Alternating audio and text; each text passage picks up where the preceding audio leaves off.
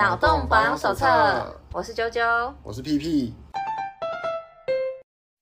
外送堆电话亭，北一女增设放餐区，校长有比食物更重要的事，并没有。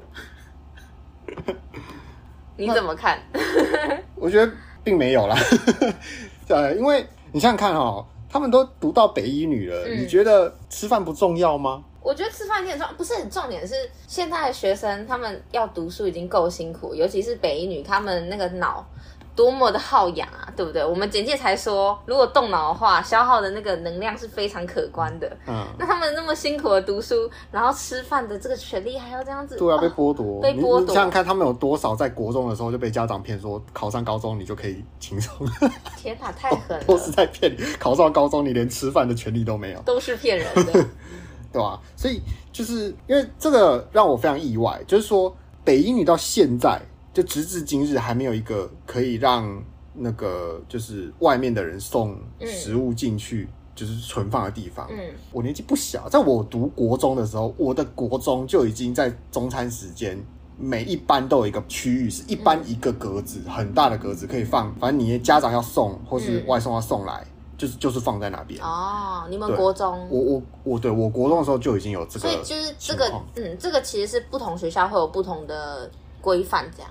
没有，我重点不是在说学校，我在说这个时代一直在进步。嗯，但他们一点他们一点 对对，一点都没有与时俱进。你看到，基本上就是全台最好的高中，嗯，对不对？那另外一间就是南校，全台最好建中嘛，对不对？嗯、那建中甚至是在我的姑丈，就是我上一辈，他那个时候他们就是直接出去外面吃饭。嗯，那。对啊，那差别真的这么大啊。所以北一女她现在的规定是，呃，外送员或者是家长只能把餐点放在门旁边，或者是给学生吗？我不知道啊，而要打电话问一下读读北语女的。没有，我现在没有认识读北语女的人。嗯，因为这个 这个在那个照新闻里面的照片有看到，就是它的北一女的侧门旁边有一个电话亭。嗯，正门，然后侧门吗？正门。侧门，哎，那个是他们正门还是侧门？正门吧，他们。他们这么那么小，那个角落，你那个角落那一个吗？哦，那是他的正门啊。他们正门也太小了吧？对啊，啊，总统府旁边那个就是正门，应该是吧？哦，是哦，我只从那个门进出过。那个超小的哎，OK，好吧。然后，而且你知道吗？那个电话亭拆掉了，呃，直到最近电话亭电话亭拆掉，整个直接拆掉，就是不给活路。哇，不给活路，因为 那张照片就是他拍那个他们的正门，然后旁边有个电话亭，然后电话亭里面塞满了。学生订的便当，外送外送食物这样，对，对啊，他直接拆掉，太狠了吧？对啊，我我比较好奇的是，他放那么多在那边，大家在拿的时候真的是需要一点技巧，很难找。重点是第一个，你不确定你可能不确定你送来的形式是包成什么样子，嗯，然后第二个，你还要再确认是不是你自己的东西，嗯，很麻烦。然后那个电话亭的出口，因为三面围着嘛，它只有一面是开的，嗯、对，蛮蛮有技巧的，蛮麻烦的，对啊。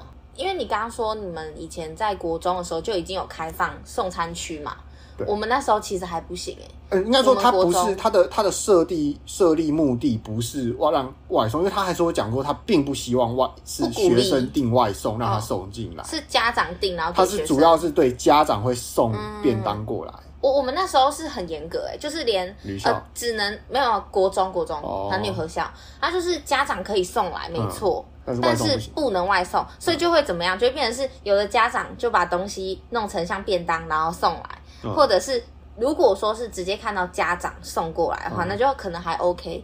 可是如果老师看你怎么样，可能会关注。那因为有些人可能好学生光环就比较还好，不会被重点关注。那如果你玉米须，然后烫金发，然后又穿垮裤，然后去拿那个家长送的便当，他们就会怀疑说，哦，是外送人外送帮你送的，哦、对，对啊、就是会被，就是就是他这个出发点当然就是为了规避掉说，你学生如果是自己订，你家长不知情或如何，就算家长知情也好，就是他会觉得说，如果今天这学生吃了校外东西出事了，啊、对对对对对，家长是会责备，嗯、他不会怪那个送外送就卖外卖的嘛，他绝对是怪学校没有管好嘛，嗯、所以基本上就造成这种。影响，可是你看现在现在时代在演进，嗯，大部分就是已经没有办法说家长 hold 住啊，在中午大到工作，然后上班地点可能又不在家附近，那我怎么帮你帮小孩送便当？对，而且我跟你说，那时候对不对？还有那种就是看着像妈妈的人，嗯、然后他带了超级多个看着像便当袋的东西过来，嗯、然后给学生，他有好多小孩哦。对啊，就是。就是他已经变成说流于一个形式，对，就是形式，就是你要你今天要防范的这件事情，变成说他已经不是这么值得去去防卫，嗯、因为他就已经一定要 open 嘛。今天反而是家长希望学校开放，说外送可以送家，因为这样就我就省事了嘛，对吧？可能需要家长的责任，这就是一个对，这就是一个责任的归属。嗯、那或许在一开始讲清楚就好了。对，没错。那就是可能我不知道北语女怎么做的啊，嗯、对吧？不知道哎、欸。那我有机会问问问看读过北语女的人，他们以前到底怎么吃午餐？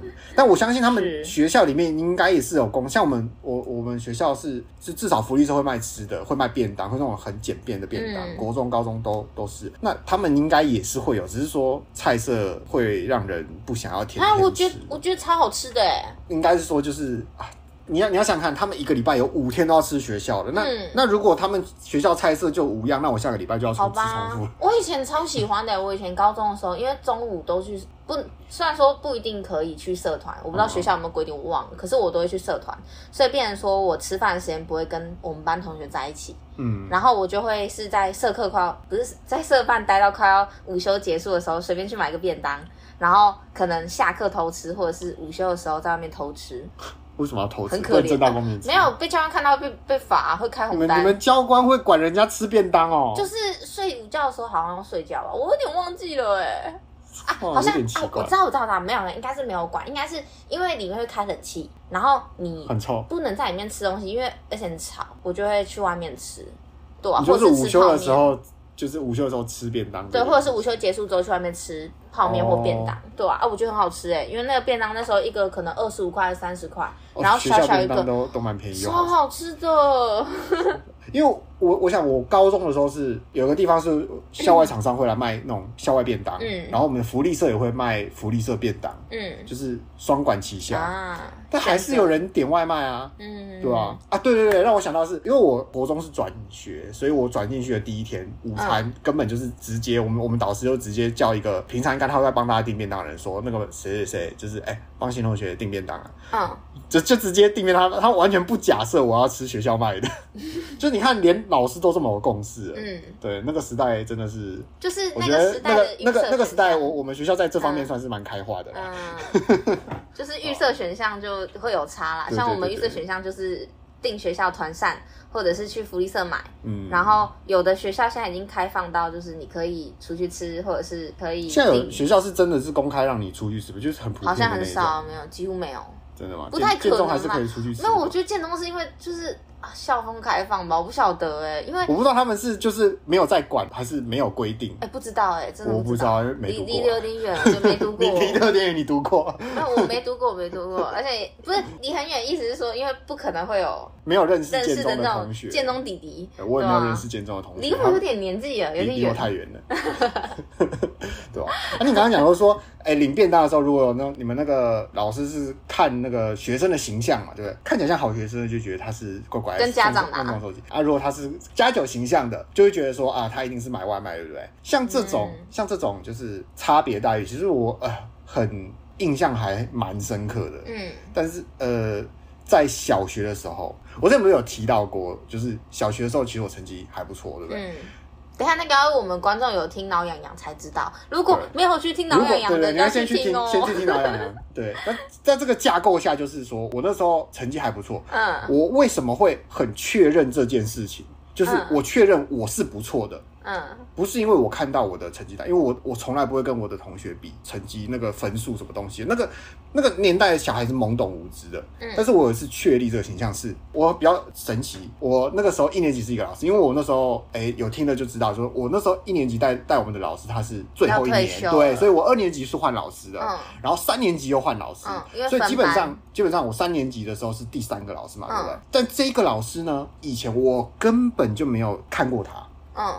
所以他应该不知道我这个人，但他知道我是成绩特别好。他直接当面跟我说，因为那个时候就是有打扫时间，小学有打扫时间，然后打扫时间我就专门打扫树的下面，但是下面很干净，我不知道他扫什么。我想说，哎、欸，那我把树叶打下来扫一扫好了，反正它也会掉，反正它也会掉，我就先打下来，我再扫。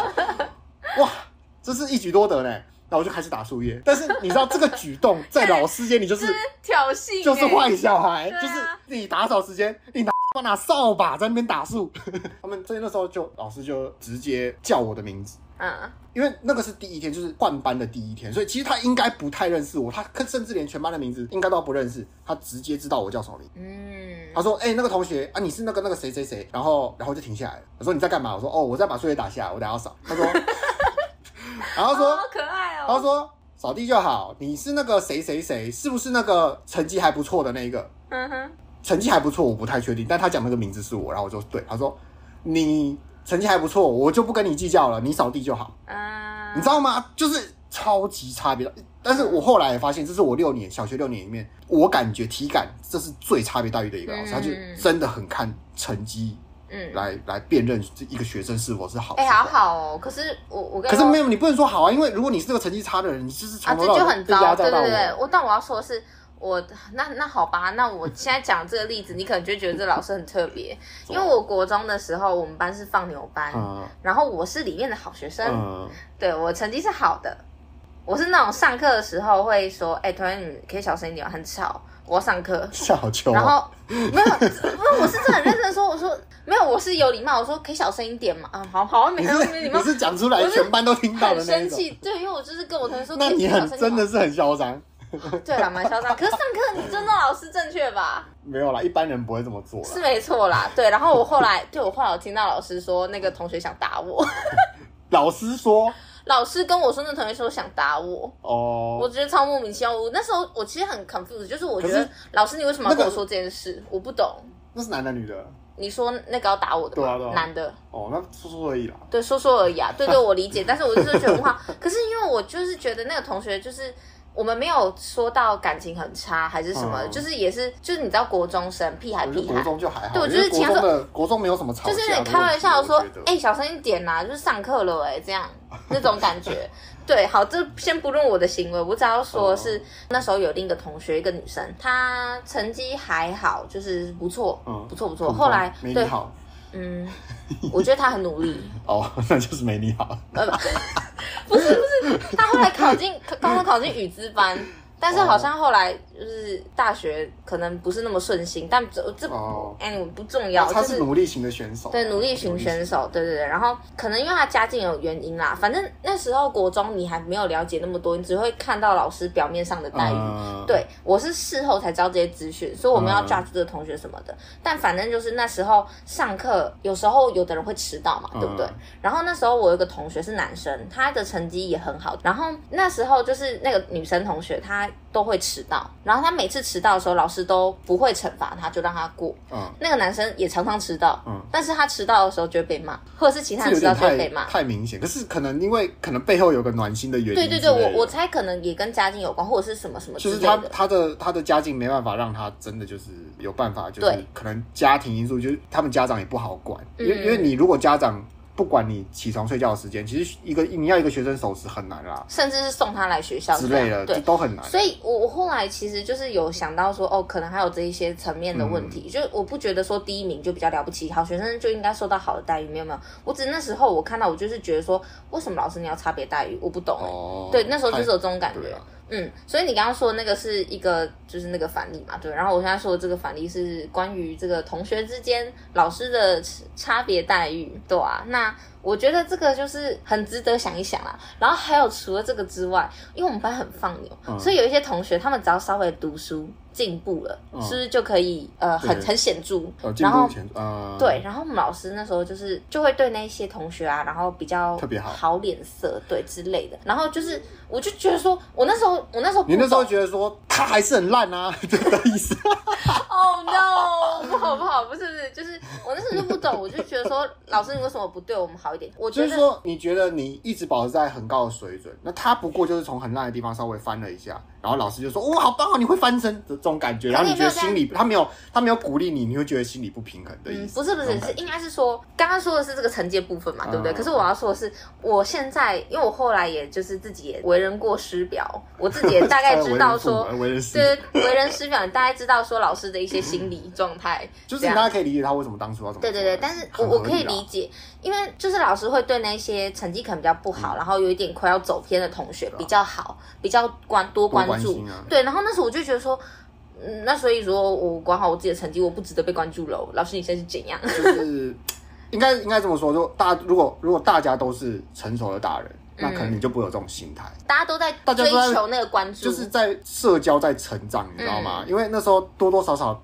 大部分人都还是有点自我为中心观念，对对，他还没有一个很很社会化的去理解说，我们处在这一个架构不是以我为中心，是大家都要一起好，所以老师这么做是有他的原因，很难思考到这一部分，没办法，很难，对吧？我那时候就是一个缺爱的屁孩，但是那个很那时候很重要，你看现在就可以了解说，因为因为那些人他愿意去读书是一件非常了不起的，当你们这些成绩好的人，你们会因为你们你们考的差，你们自己会自责，所以不用管你们，家里会管啦，对啊，所以不用管，对对对，所以我后来自己当老师之后，我就是有感。感受到哦，为什么会多放一些关注在这些孩子身上，就很很能理解啦，对啊。我国中转学前也是，因为只读一年嘛，然后我们那时候班导他是呃，应该是这么说啦，就是那时候我们班就是有一个同学，他比较容易被带偏，因为他已经有一个前提在了，就是他可好像有一个干哥，然后是年级比较高的，然后不知道在哪里，应该就是在混的。那、嗯、我不知道为什么我们老师是知道这件事情。嗯，那时候我们学校也是比较八九的地区的八九的学校。所以他们他们可能有情报交流这样子，所以我们导师知道这件事，我们导师很关心他，你知道吗？就是，但是可能因为那时候年纪比较轻，在我们的其他人的眼中看来，就是老师很特别，就是针对他这样子。嗯，我后来长大之后，我想想说，哎，这个老师其实做的还可以，尤其是那时候老师是女生，所以她多管一些闲事，在一般人眼眼中。那个可能学生眼里看来不会那么的尖锐，因为你想想，如果今天是男老师，然后一直针对，因为他会很针对那个那个学生有没有偷抽烟啊，然后周末干嘛，是不是又跟，就是会问一些可能钓钓鱼问题，说是不是又跟你干哥出去干嘛飙车啊，干嘛的。然后我会这么，我后来会这么认为，是因为。在我我转学前的那个有个假日，然后我经过学校附近，嗯，然后我看到那个同学，因为我们都会认为，因为老师一直针对他，会说他有在混什么，我们就会觉得同那个这个同学可能坏坏坏坏的这样。然后那个那个同学他就骑脚踏车，然后很有活力，很有朝气，然后就是跟跟跟，跟我打，没有没有老师我，然后他经过他就跟我打招呼，你知道吗？其实我跟他不是麻吉麻吉，可是就是你走在路上，他是从我后面过去的，然后他跟我打招呼，还我觉得还好。我因为我后来转学，我不知道，可是至少在我转学之前，我觉得还好，还好有遇到那个老师。那个老师是可能就是真的把他拉住这样。我觉得啊，好对，所以我现在今天聊完这一集之后，我觉得我那个心中的结解开了，就是嗯，老师你辛苦了。虽然我那时候国中真的很讨厌他，但是我现在觉得说，嗯，他其实已经尽力了。我觉得他也很辛苦。可是你知道，现像现在老师，就是我还认识现在当老师的，他们可能当比较久一点的老师，他们心态已经就是已经如死灰了。他觉得 心如死灰吗？对对，他他们的反应绝对不不是说因为现在的学生。多难教，你知道吗？因为很多人可能说啊，现在学生好难教，不能打，不能骂，要怎么教？我跟你讲，这些人就是没有在教小孩的。其实小孩很好，每一个都是一百分，但最大的困难是家长。哎，对对，我觉得教育这一个部分，我们可以之后有机会再多聊一下这部分。现在小朋友还好，还是麻烦是家长，尤其是有赖之后。嗯哦，二十四小时，我的天哪，超恐怖。对，然后他因为而且现在家长就是很懒，因为他不愿意去跟小孩对话，也不愿意教导小孩什么是什么事情是可以说的，或是要把事情说清楚。他们通常就是可能也可能是因为小孩以说谎博得关注习惯了，因为家长不太管，他只有就谎报学校发生什么一些灾难或者是一些困难一些障碍。就是一些吃亏的事情，家长还会理他，所以他就遇过有一个小孩，他就是会回家，然后跟家长欧北共，就是把小事化大，嗯，对，无事化小，小事化大，跟托子一样。然后那家长低调 吗？不用不用不用吗？哎，没差，呃，他自己讲过嘛，没差啦。然后那个，然后家长就会直接在赖，然后公审这个老师，然后说老师怎么我学我的小孩在学校被说要被打，有同学说要打他，为什么这样子？其实好像也没什么，就是小孩嘴炮，然后也不是说真的要打他干嘛。然后，然后他是心如死灰，隔天他就叫那个说当事者过来，然后叫当事者直接在他面前有什么事讲完，嗯然后。而且录音放到群群主，你们自己听。对啊，真的，对吧？就是如死灰，所以其实小孩真的是不难教，但是家长很重要，要花时间啦。家长很重要，小孩真的是要花时间。对啊。男柯南柯南花三万六参加联谊，约三女爽约没后续，怒告诈欺。我、哦、说其实这个标题听起来好像有点逻辑障碍。简而言之，就是有一个那个作业员，哇，他直接写作业，他不是写工程师，哎，就是作 就是作业员啊，就是 好，直接把它叫 low 化。然后有个四十二岁未婚，嗯、然后经朋友介绍一个联谊公司嘛，对不对？嗯。那这个联谊公司就要付钱的，那最 low 的那个会员就是三万六，然后他就是保证就是哎、一个月可以约个出，帮你约一个出来配对这样子，然后就一年就十二个嘛，然后最 low 的这个会员就是三万六嘛，然后他已经经历三个女生，然后他说都爽约他，嗯，然后没后续，这没后续是说他被爽约了，然后。他跟那个平台没有给后续，对对对，不是平台没有给，他跟平台反映说啊，你这样我都一直被爽约，如何如何，我要退费，哦、然后平台没后，他没后续是这样，嗯、哦，对、啊，平台不理他，然后后来发现那个平台好像老跑，平台落跑，对，他说那个地方就是一个就是那个合租的办公室，嗯，然后就直接倒闭这样，直接卷款之类的，嗯，反正换个名字他们就可以重开了之类的，就是这是一个套路，你知道吗？因为。嗯好像有网友说他他有女生朋友被找去当枪手，就是因为他答应要帮你配对嘛，对不对？然后他就是要找人来跟你约会。那其实配对归配对，交往归交往，就是配对后没交往是没关系。所以他就我这个平台，你看哦，你付三万六给我，我要帮你找十二个人，一个人成本三千块，我花个一千块找时薪三千，OK 啊？对。没有时薪三千啦，就是找一千块，时薪三百块啦，就是还还免费吃喝。他才给你时薪三百块。假设我假设假设、哦、就是吃顿，我给你一千块，让让你去吃一顿饭。那后来后续你要干嘛？随便你。八百我就接。对啊，就是这是很好的打工吧？对，对不对？还蛮好赚的。我为了吃一顿，搞不好我要捐五百 CC 的血，我才有烤鸡可以吃，对不对？还有才有牛排可以吃。那你人家给你钱，我觉得这是很好的打工。不过重点不是说很好的打工啦，是说这个是枪手，已经就是你很很容易就是被派枪手去应付的这种，就是因为他是帮你约出去，他不是一个说真正的就是多人大家一起来的联谊。对，那个比较难找，虽然还是有可能，比如说他就十二个男的，然后另外找十二个小鸡上工，然后直接一起来。对，那那个会比较不好处理，嗯、对不对？但像这种的，我就觉得说，这感觉上就是很容易诈骗的东西，就是。对，我刚刚就在想，这很新型诈骗哎。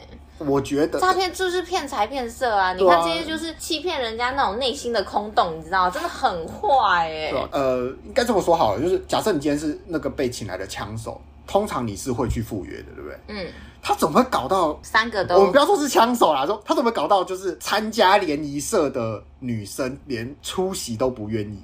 有没有可能是看到照片跟资料觉得太不 OK？哦，对他，他有说过哈，这这个四十岁这个未婚的那个作业员，他说他身高才一六八，他是说、嗯、啊怕太矮女生会介意，但是他自己采访这样说的哦，嗯，但是他说。怕太矮，女生会介意。可是我一个都没见到，啊，好悲伤，哇，真是很悲情哎。哎，可是我真的觉得身高对不对？还好哎。长相吗？还是谈吐？长相跟谈吐，可是我觉得比较重要。我我反过来说，就是呃，这有两条思路，一个一个是说他可能是南科的科学园区的一个作业员，然后他可能工作了二三十年。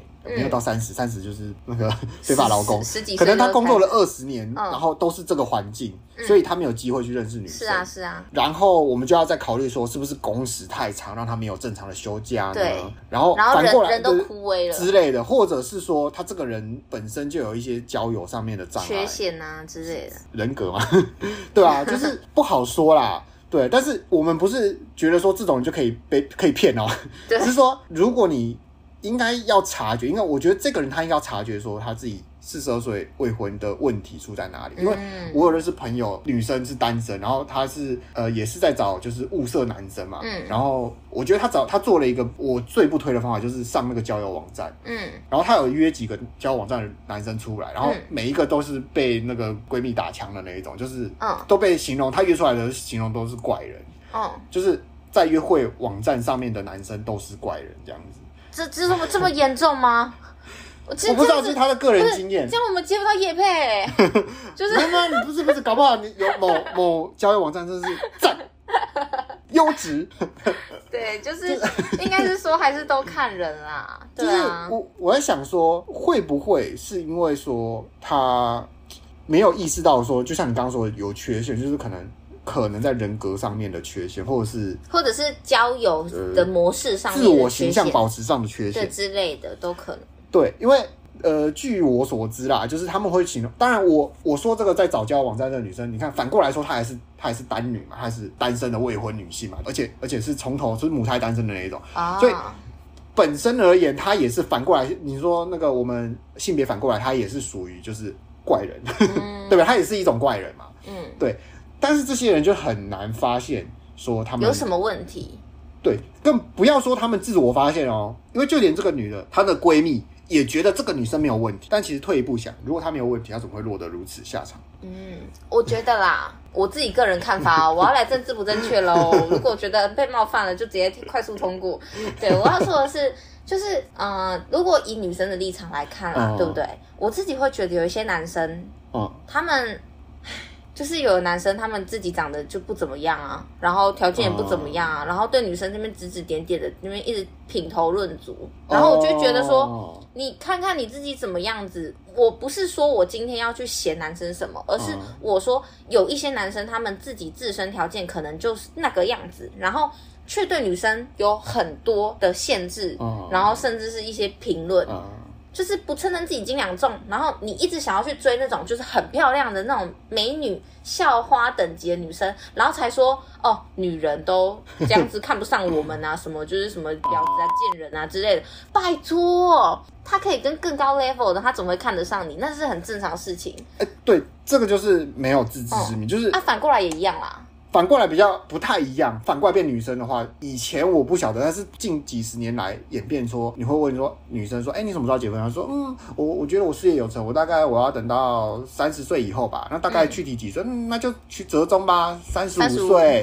然后，然后那你要找什么样的人？我当然要找钱赚的比我多的嘛。那你你觉得那时候会赚多少？我说，嗯，不知道哎、欸，可能我至少要找个年年薪三百万之类的。嗯，那你要找几岁的？他说，哦，不要太年轻，也不要太老了，四十岁以下都可以。那我就试问，四十岁以下年薪三百万会挑一个三十五岁的女生吗？好重，对，但是我跟你说，就是就是这种概念，你知道吗？对，我懂这个概念，所以男女在在拣选的方向不太一样。嗯，但是要年轻，但是概念都一样，不不，但概念都一样，就是就是因为我刚女生在挑的时候，我就说，呃，那那样的男生会挑你吗？那。换成如果今天是男生在挑，他挑到了某个那个，通常是你想这样的女生会挑会喜欢你。没错啊，没错。就是所以其实我就是评估了自己的这个状况之后，然后再想了一下我喜欢的条件，我就觉得说，嗯，那我单身一辈子好了。顺利在条件很神仙。对，就是无所谓无所谓，没有啊，没有那么夸张，只是因为我觉得 不要说太多。还是还是你说你你今天的对象已经结婚了，比如说，哎，周杰伦已经结婚了，我看我要单身一辈子，这种这种感觉。不是这样，对，就是只是我的意思是说，我如果说我自己个人真的说我喜欢那种条件高到不会喜欢我的，我是有自知之明的。那我们现在不要谈幻想嘛，大家都会幻想嘛，对不对？嗯。那我们想说务实一点的，你如果像我们刚刚那种对答说，哎，你的条件是什么的时候，嗯哼，没有，就是我会称一下我自己几两重，然后你会下一个比较实际一点的，蛮实际的啊。我说我说你你会下一个比较实际的，就是达成得了的条件。当然啊，当然啊。那这就没有问题。对，但我觉得大家都配不上我，所以我们要谈恋爱。那那那这样也没办法。开开玩笑，开开玩笑。对，我觉得就是在这个人被诈骗之前，我觉得他如果能够有一个自知之明，他可能就可以变。当然不是不是不是责怪人这个人，就是啊没自知之明才会被诈骗。这两件事情是不一样的，是独立事件。对啊。好，那我的意思是说，因为太多人没有这个自知之明了。嗯。然后又现在，因为大家都很忙碌嘛，就是因为台湾就是一个压榨劳工来达成那个经济奇迹的社会嘛，对不对？所以劳工都被压榨，那没有时间去做自己的事情，哦甚至是连择偶都没办法。所以这个人可能想到的就是哦，他可能预料到我要去择偶，我可能哦处处碰壁，然后自己的条件，因为他知道他自己。至少他知道自己身高矮，他是一个劣势嘛，对不对？嗯。他可能他就觉得说，那我干脆就花钱解决这件事情。对啊。我相信三万六，可能他一个月薪水轻轻松松，他毕竟男科工作，然后可能他做很久，所以他没时间嘛。他的月薪一定可以支付，就是这笔钱不会对他来说是超级大的负担。但我觉得他他的想法可能就真的就是变成说啊，那我就花钱解决这件事情。就是因为这件事情，就是比如说男女交往，其实是一件你要去投入关系，就跟政治一样，就是你不关心它，就是很烂，就对。要花时间跟精力啦，对对对，不能说我就是用我、嗯、我平常赚的钱，然后拿钱去付，对，用钱买钱买别人，然后叫别人告诉我啊，我这个可以，然后对，用钱买到的东西不会是你的啦，也也不能这么说，应该是说，但是某些财物可以，但是关系很难。恋爱它很难成为一个好商品，因为它很不标准。嗯，他没办法标准化，所以他会变成说，就算今天这个人不是有这个这间公司不是有意欺骗你，他是真的帮你安排人，我相信他十二个应该挑不动一个，机会太少太少了，嗯、对啊，所以我们还是建议大家就是从交朋友开始。那如何交朋友呢？请听我们第一节内容。真的，反正我觉得现在漂亮女生太多，我常常都会觉得说。会吗？蛮多的啊。那你你漂亮女生太多是跟什么比？台北超多漂亮女生。哦哦，所以你的故乡？